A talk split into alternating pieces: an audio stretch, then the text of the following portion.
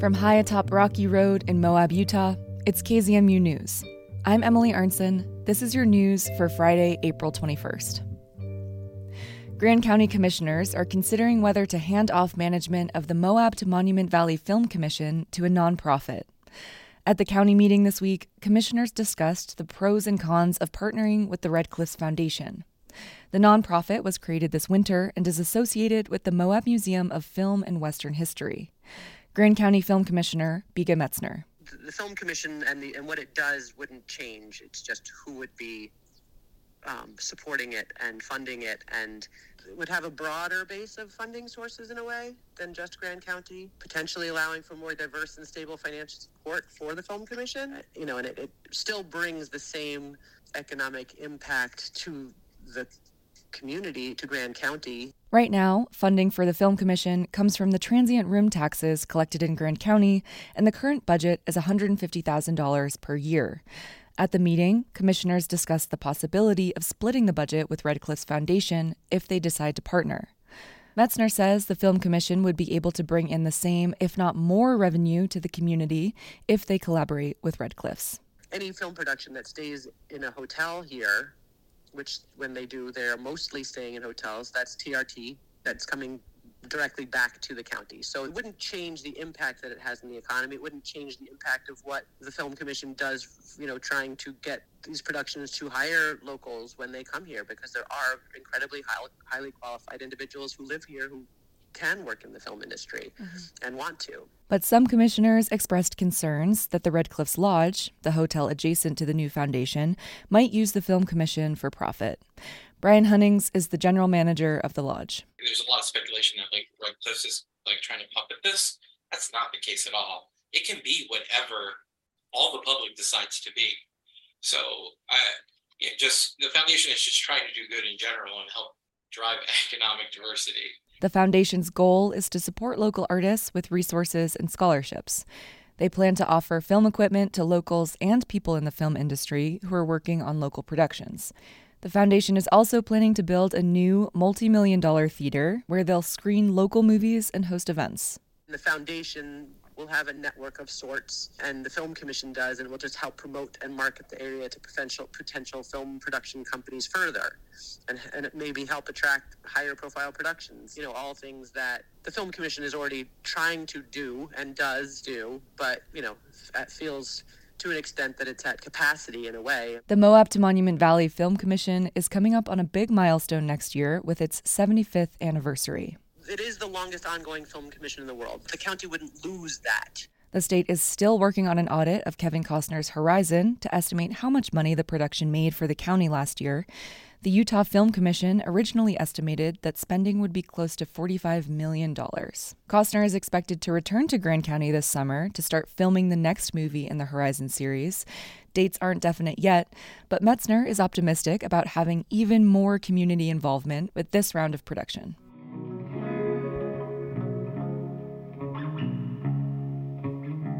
Utah has already spent the $5 million in state money set aside for flood mitigation. But Governor Spencer Cox says Utah has plenty of funds in reserve. Sean Higgins, with our partners at KUER, has more. Speaking to reporters, Cox said people laughed at him when he asked for flood money in last year's budget. Back then, the state was still experiencing a record setting drought. But even though the money has already been spent, the state's emergency funds are capable of picking up the slack we don't get to play hindsight with these things. We just move forward, and we do have plenty of money in reserves. Um, the, the, you know, those rainy day funds aren't just for economic downturns; they're also for major emergencies. Cox added that the state's reservoirs will play a key role in controlling floodwater. As the state's record-setting snowpack melts, water will rise. So local water managers have been preemptively releasing water downstream. Salt Lake County Emergency Management Director Clint Mecham says they started planning water releases months ago. As early as late February, uh, we were having meetings uh, involving city emergency management, county emergency management, flood control, and public utilities about when was the proper time to maybe start doing some releases. Mecham says runoff season typically lasts until late June, but with all the snow yet to melt, this year could run through July or later. That was Sean Higgins for KUER.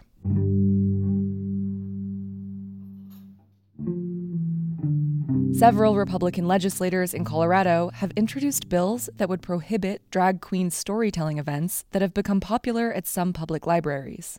Colorado Congress member Lauren Boebert has often used inflammatory and threatening language regarding drag queens and tweeted last August, quote, sending a message to all drag queens out there, stay away from the children in Colorado's 3rd district, end quote. The Bluebird Cafe in Glenwood Springs, which is in Boebert's district, ignored that message and recently held its first drag queen story hour. For Rocky Mountain Community Radio and KDNK, Haddison Rensberry reports. It is crisp spring morning at a downtown coffee shop, and the cafe is closed for a private event. People are here for Drag Queen Story Hour, an activity where performers read picture books to young children similar to those held at libraries. This version of the free event is aimed at providing an accepting space for kids to hear queer inclusive and bilingual literature. Ramona Chingona is a founding member of the Roaring Divas, a vibrant group of drag performers based in the Roaring Fork Valley. She describes the experience as magical, and when I ask her about what makes drag queen story times unique, she has this to say. We're coming into the space as a character, as, you know, what society sort of tells us that we're not allowed to be. And so when we walk into the space full of kids, looking at Spirits and Fabulous as we do, it helps to encourage them and give them representation and visibility of, you know, if they can do that, then what am I capable of? And, and kind of being able to chase their dreams. The Rocky Mountain branch of queer activist group Gay for Good donated 50 books that are examples of queer affirming and bilingual literature to the event that the families could take home for free, and many kids left with stacks of books for all ages. Several titles included were And Tango Makes Three by Justin Richardson and Peter Parnell, as well as Bye Bye Binary by Eric Geron. Organizer Caleb Cook spoke about the importance of making events like this equitable for all I think it's super important as you run an equitable nonprofit to make sure you're ingraining language equity. And so providing literature and resources in both Spanish and English at the same time is incredibly important. And then also for those in person events, making sure that we're providing American Sign Language translations as well. One attendee, a six year old boy named Gus, plays separately from the story time with a pride flag in his hair. His fashion choice has inspired the cafe staff to wear theirs similarly. He's taken the opportunity of a wide open coffee shop to play some of his own games with a friend. I know it's their first time, and it's also my first time, but uh, it was kind of boring for me, so I decided to come over to my to my dad. Now I'm playing that game with my friend Eli. But before I even started playing that game, I was um, reading my bird guide book. Gus's dad watches on and weighs in on the importance of bringing his children to experiences like this. His wife holds their three year old while sitting across the room, listening intently to the story time. What I love about this environment is just that there's an amount of love and literally colors and, and, just acceptance and support in the air. I am a third generation uh, Chicano, Mexican American, and my I was not taught Spanish growing up. Bringing my children to a space where bilingualism and Spanish specifically is, is welcome and celebrated is something that's very important to me. I then asked eight year old Lucy who her favorite drag queen was.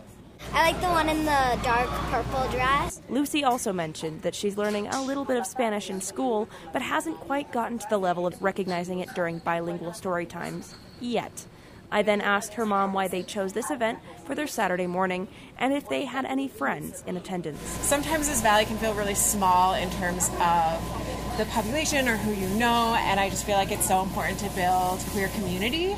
And also, as a person raising kids, just like having kids be aware of all the various resources and also all the ways that they get to be in the world. And the fact that this was a really fun environment, that there was balloons and crowns and crafts and books, and like there's so much joy surrounding it, like that um, made me want to bring my kids. We had a lot of friends, friends from Rifle, friends from like other places I volunteer, friends from Eagle County. There's actually way more people here that I re- recognize than I thought.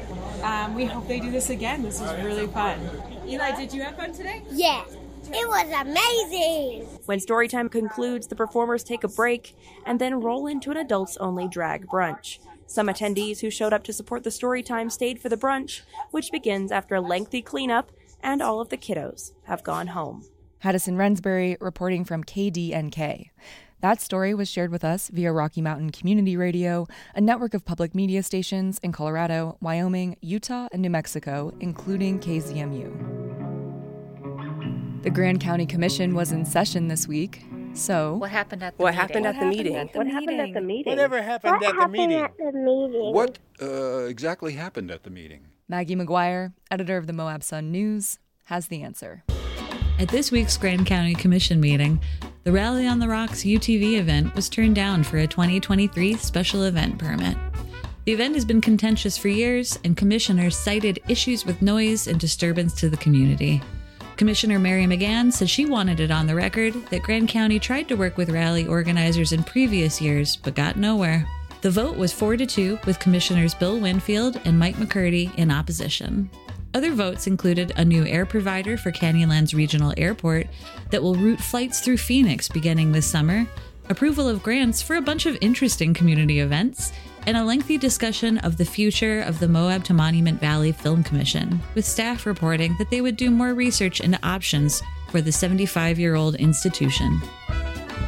And that's what happened at this week's Grand County Commission meeting.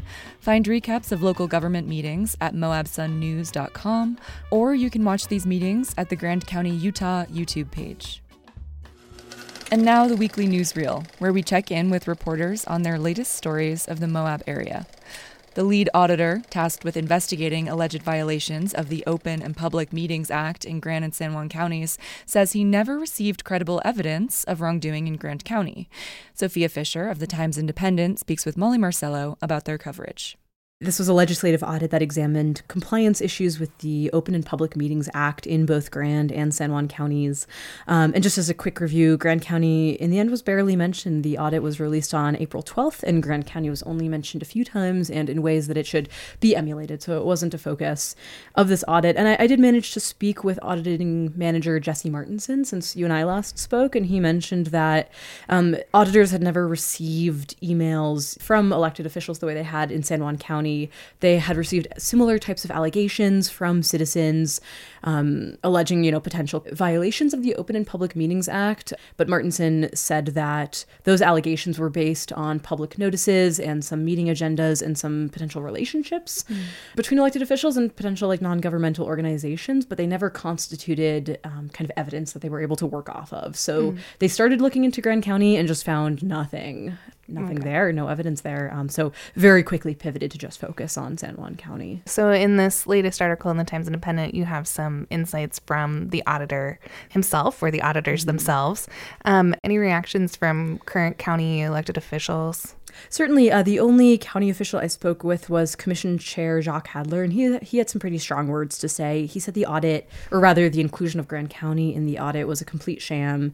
He said he didn't think there was ever any real substance behind it, and he said he thought it could have had political motivations and political uses. Um, it was announced less than a week before the November election last year, and was also cited by Representative Phil Lyman in um, his creation of a bill that eventually stripped mm-hmm. Grand County of its economic diversification program. So at least on the surface, the existence of this audit does seem to have changed Grand County's abilities right now, mm-hmm. abilities to spend money, even though the audit ended up not talking about Grand whatsoever. Now, even though it doesn't mention Grand, and as you explained, it only mentions Grand as an example to emulate, um, it does have recommendations for San Juan County. Yes, uh, the audit did find evidence of, of near certain violations of the Open Public Meetings Act by two now former San Juan County commissioners, Willie Grayeyes and Kenneth Maryboy. Um, the audit could not definitively determine that they broke the act, but it certainly said that their communications and probable actions based on those communications, mm-hmm. those emails, at least violated the spirit of the Open and Public Meetings Act, which is meant to ensure that there's proper public noticing if a quorum of public officials meets to talk mm-hmm. about public business. And it seems like Grayeyes and Maryboy didn't do that for years um, mm-hmm. in their term term. Uh, the audit itself simply it doesn't actually name any of the actors and it just makes recommendations for the San Juan County government going forward to make a potential reoccurrence of these actions less likely. You know, so as to whether there will be consequences for Maryboy and Grayeyes, it's it's unclear. Um, although San Juan, the current San Juan County commissioners did say in their official response to the audit that they thought the law had absolutely been violated, or I think truly was their word, and recommended that charges should potentially be filed as such. Thank you so much for the coverage, Sophia. Um, where do you want to take us next in the Times Independent? Sure. Another uh, big political story this week uh, Rally on the Rocks. It's an off highway vehicle event that took place in Moab from 2010 to 2019. And the Grand County Commission just likely nixed its ability to hold another event um, this year. It would have been uh, in the second week of November with about 300 registered vehicles. And the Grand County Commission essentially sent a red light, uh, so to speak, by sort of denying or rejecting the initial application for that off highway vehicle event. So, the county, you know, for those who are not delving into um, special events permitting procedures, which, you know, I'm sure some listeners out there aren't as enthusiastic about that as others, um, the county did change the way that it wants to approve or disapprove certain events. And one of those ways that it's doing so is giving like an initial green light or initial red light. Yeah, the big issue is that um, before this, Grand County commissioners, when they saw events, and they wouldn't, you know, get the ability to to deny or accept every event, but it was those deemed high impact. But they ended up coming before the county commission literally days before they were going to happen. You know, after mm-hmm. thousands of dollars had been spent securing a venue, and folks were probably en route to Moab to attend the event, if not already here. So it obviously put the commission in a pretty tight spot, and they felt very pressured not to reject any event at that mm-hmm. stage. I mean, that would be a huge, right. huge loss. Um, so they have changed uh, the way they look at special events. So they now look at them in quarterly batches. So I think the Rally on the Rocks, the batch that it was a part of was October, November, December. Mm mm-hmm. events this year. They look at all of them at once, at least several months prior to when they're supposed to happen, and can, you know, not only uh, reject events early on before they've started most of their planning, but they can also get a more holistic view of how busy Grand County is and how many events are colliding on one weekend. Okay. So this initial, you know, red light, as you said, to Rally on the Rocks um, this fall, any reasoning behind it? Yes, and I should say um, not every commissioner voted against it. Uh, the vote was 4 2 to reject. Mm-hmm. Um, so four four in favor of rejection and then two in opposition. And those opposed to rejection were Commissioners uh, Bill Winfield and Mike McCurdy, and then Commissioners Tricia Dean, Kevin Walker, Mary McGann, and Jacques Hadler uh, did vote to reject. Um, the reasons that several of those commissioners gave uh, were, you know, mainly the, the noise of OHVs on residential streets. They didn't, you know, of course, they're going to be off highway vehicles, whether or not this event happens, but this event would introduce more to the community, especially in big batches. So that was the big issue. Uh, but Mary McGann also said that it had been really hard to try to collaborate and coordinate with the organizers of this event mm-hmm. back in kind of 2020 and 2021 um, mm-hmm. when they were working through the pandemic. And um, I should say that the event only received conditional approval in 2020 after there was outcry over impacts from the 2019 event, such mm-hmm. as noise and late night loud driving and all of that stuff. So uh, McGann also said that it was because the organizers were hard to work with. That's one reason she gave. And well, more on this issue is in the Times Independent this week. Um, Sophia, there's more in the paper that I know we want to get to. Um, there's some big news at USU Moab. Yes, Lianna Etchberger is going to be retiring from Utah State University Moab June 30th. Um, she's uh, been a leader um, of USU Moab for years. She's spent nearly 30 years in academia um, overall, and I think everybody's going to be pretty sad to see her go. She's been a really, really big figure recently, especially as USU uh, moved to its new location on Aggie Boulevard. So, does she have plans to retire, retire, or what's she doing next? I think she's moving down to Tucson, Arizona, okay. getting some sunshine. Yeah. Okay, wonderful. And Lianna, you know, she, as reported in the Times Independent, has you know served um, in this role since 2017. Did she have anything to say about her time in the Moab community. Yeah, she said she loves the town, and um, in an interview, she said she was starting to get emotional, and said that she's she's like, I'm a crier. I cried at the ribbon cutting. I cried at graduation. So Doug said, you know, when when she finally leaves at the end of this year, it probably won't be without shedding a tear. okay, and um, has USU named a replacement? Yes, uh, Christian Olson, who is the associate vice president for USU Blanding, um, has been promoted to senior vice president and uh, will be leading both Blanding and Moab. Um, and at the same time, Samantha Campbell, who is a Moab local local has been promoted to associate campus director, and she was already the director of students. So that's really cool too to see a, a local kind of helming helming the campus here. And finally, Sophia, I'm hoping you can mention a series that is concluding this week in the Times Independent. It's called 90 Days In. Can you tell us about this? Yes, this was a little mini series uh, that Doug McMurdo and I launched just a few weeks ago, checking in with uh, the newly electeds at Grand County. So, as folks know, there were four new officials elected last November. Uh, that's county uh, attorney Stephen Stocks, uh, two county commissioners, Mike McCurdy and Bill Winfield, and then uh, Grand County Sheriff Jamison Wiggins. Um, and we have been running profiles on each one of those officials over the last few weeks, just checking in about how it's going, you know, what's been challenging, what's been surprising, what's been really exciting for them, and how they're adjusting to um, life as an elected leader in the community. So we wrap up this week. Um, I interviewed Mike McCurdy about uh, adjusting to the learning curve and, and what he's trying to do on the county commission, which uh, actually relates to special events, uh, quite a bit of it. So I highly recommend you uh, check out these stories. Sophia Fisher, reporter at the Times Independent. Subscription information and more stories can be found at moabtimes.com. The public has not been able to access the wetlands preserve off of Cane Creek Boulevard since August. That's because last year's record setting flood destroyed critical infrastructure within it. Alison Harford of the Moab Sun News speaks with Molly Marcello about the story. The biggest damage right now is to the big bridge that goes over Mill Creek in the area. Um, so I talked to Linda Whitman, who uh, is the Nature Conservancy's Central Canyonlands manager, and the Nature Conservancy runs the preserve. And so she said, in the best case scenario, with all of the damage that they're trying to assess and fix, the preserve could fully open to the public in fall 2024. Wow. Okay, yes. that is a long time. So August 2022 to best case scenario 2024. Right. It, yes. it may be closed. Yeah. Yeah. So the bridge is a huge issue. Um, the bridge itself isn't fully damaged, but it doesn't fit the original footprint anymore. Mm-hmm. So if you go down and kind of peer past the road close gate, you can see that it's very precariously perched on the stream banks. Mm-hmm. And so Whitman, um, Linda Whitman, the manager, said that they hired an engineering firm who has been working with them since November to figure out the options for getting up and running again. Mm. And the engineering firm presented them with a couple options, but the one that they're going with is that they're going to have to do a lot of stream bank stabilization work, and they're also going to have to make a new bridge that will be taller and longer.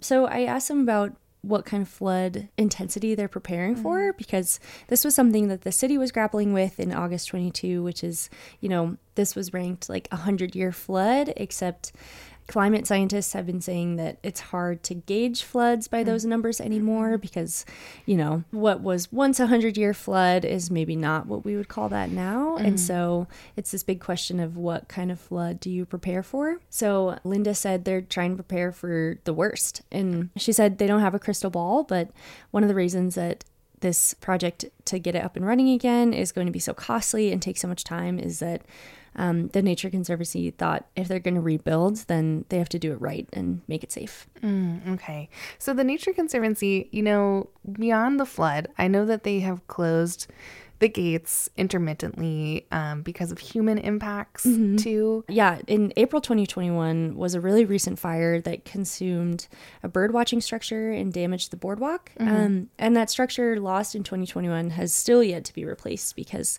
in the midst of trying to figure out a better place for it and also good materials to use that mm-hmm. wouldn't be consumed as fire but that easily, um, then the flood happened. And mm. so, yeah, we kind of talked about how this flood damage has also sparked this thinking of, you know, there are a couple other projects that they're doing. And so they're trying mm. to just get it all done in one.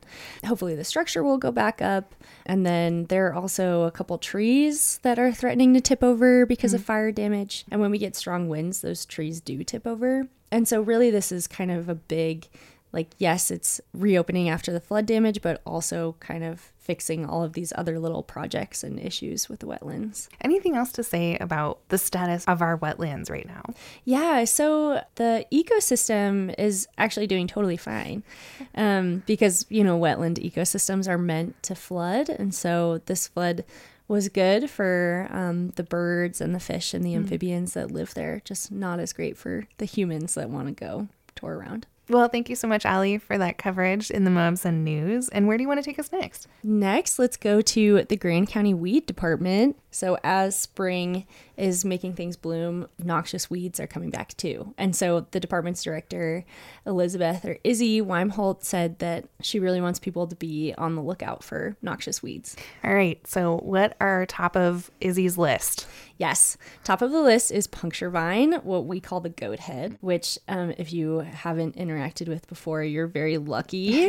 it's this awful, sharp, spiked seed pod that can um, puncture bike tires. And so, year after year, the weed department focuses on trying to control puncture vine in public parks and sidewalks and trailheads. Mhm. Um, and so, they do have the resources sometimes to go into someone's property and remove bigger weeds like Ravenna grass or giant reed.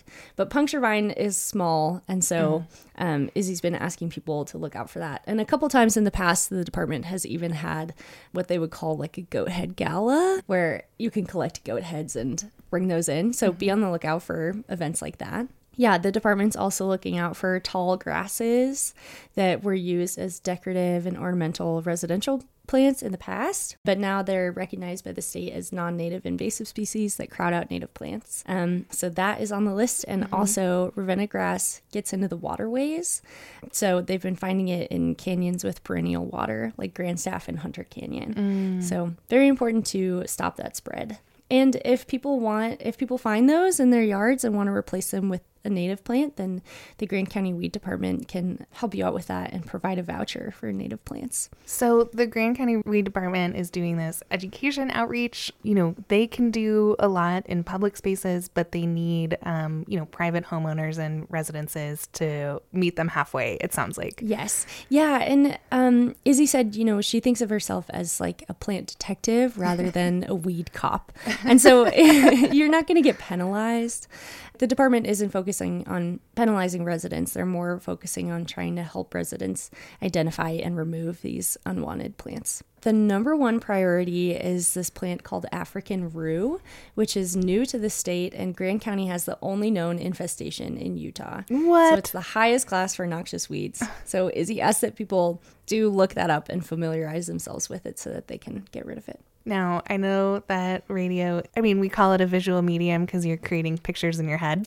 But, you know, do you have any description of African rue? Yes, it's a little bit hard to describe, but it's kind of succulent like. Okay. Um, it has those leaves that feel like a succulent um, and it grows in like a stem and it has this white flower. Mm, I feel like I've seen that. Yeah. Grand County has the only infestation, known infestation in the state. Yes. Wow. And I mean, Grand County's a tough place to be the weed department director because this area has mountains and the book cliffs and also riparian areas and lakes and deserts Right. and canyons. Um, and so there are a lot of little plants that can grow everywhere in the far corners of the county. Wow. And there's one more piece in the Moab Sun news that I'm hoping you can highlight. It's an upcoming event. Yes. So, one of the area's longest running annual events is the April Action Car Show, and this year will mark the 29th annual show. Okay, so I know they took a little pandemic break, as most events did, um, but Mhm. they were back last year Yes. and again this year. Right. So this year, the event will run from 8 to 4 p.m. on April 29th in Swanny Park. Um, new this year is that food vendors are back, which um, I talked to Dave Beerside, who's the president of the Moab Rotary Club, which organizes the event. He said people are really excited about the return of food. so that'll be super great. So this year, they're expecting around 400 cars. And, you know, this is one of the top shows in the region. Like everyone is always saying how enjoyable it is and how fun it is both to show off cars and also to go. Um, so if you want to register your car, you can do it day of or um, online. But perusing the cars and walking around the event is free, and usually it draws thousands of spectators. So there are 13 entry award classes, including Best of Show, Best Ford Mustang, Best Chevrolet Camaro, um, Best Rat Rod, which I recently learned is a custom car with a deliberately unfinished and rusty appearance. Oh, okay. Um, so attendees can expect to see modified and stock cars and motorcycles dating back to 1900. Anything else to mention about this long-standing event? Yeah, it's also partnering with the Utah State Highway Patrol this year. Um, so the patrol will come out and have some safety equipment and cars on display. Alison Harford, reporter at the Moab Sun News. Subscription information and more stories can be found at moabsunnews.com. And that's it for the weekly newsreel, where we check in with reporters on their latest stories from the Moab area. You can find the pieces that were mentioned in today's show in the show notes on our website, kzmu.org, or wherever you listen to the KZMU News podcast. As always, thanks for tuning in and supporting your community powered radio, KZMU.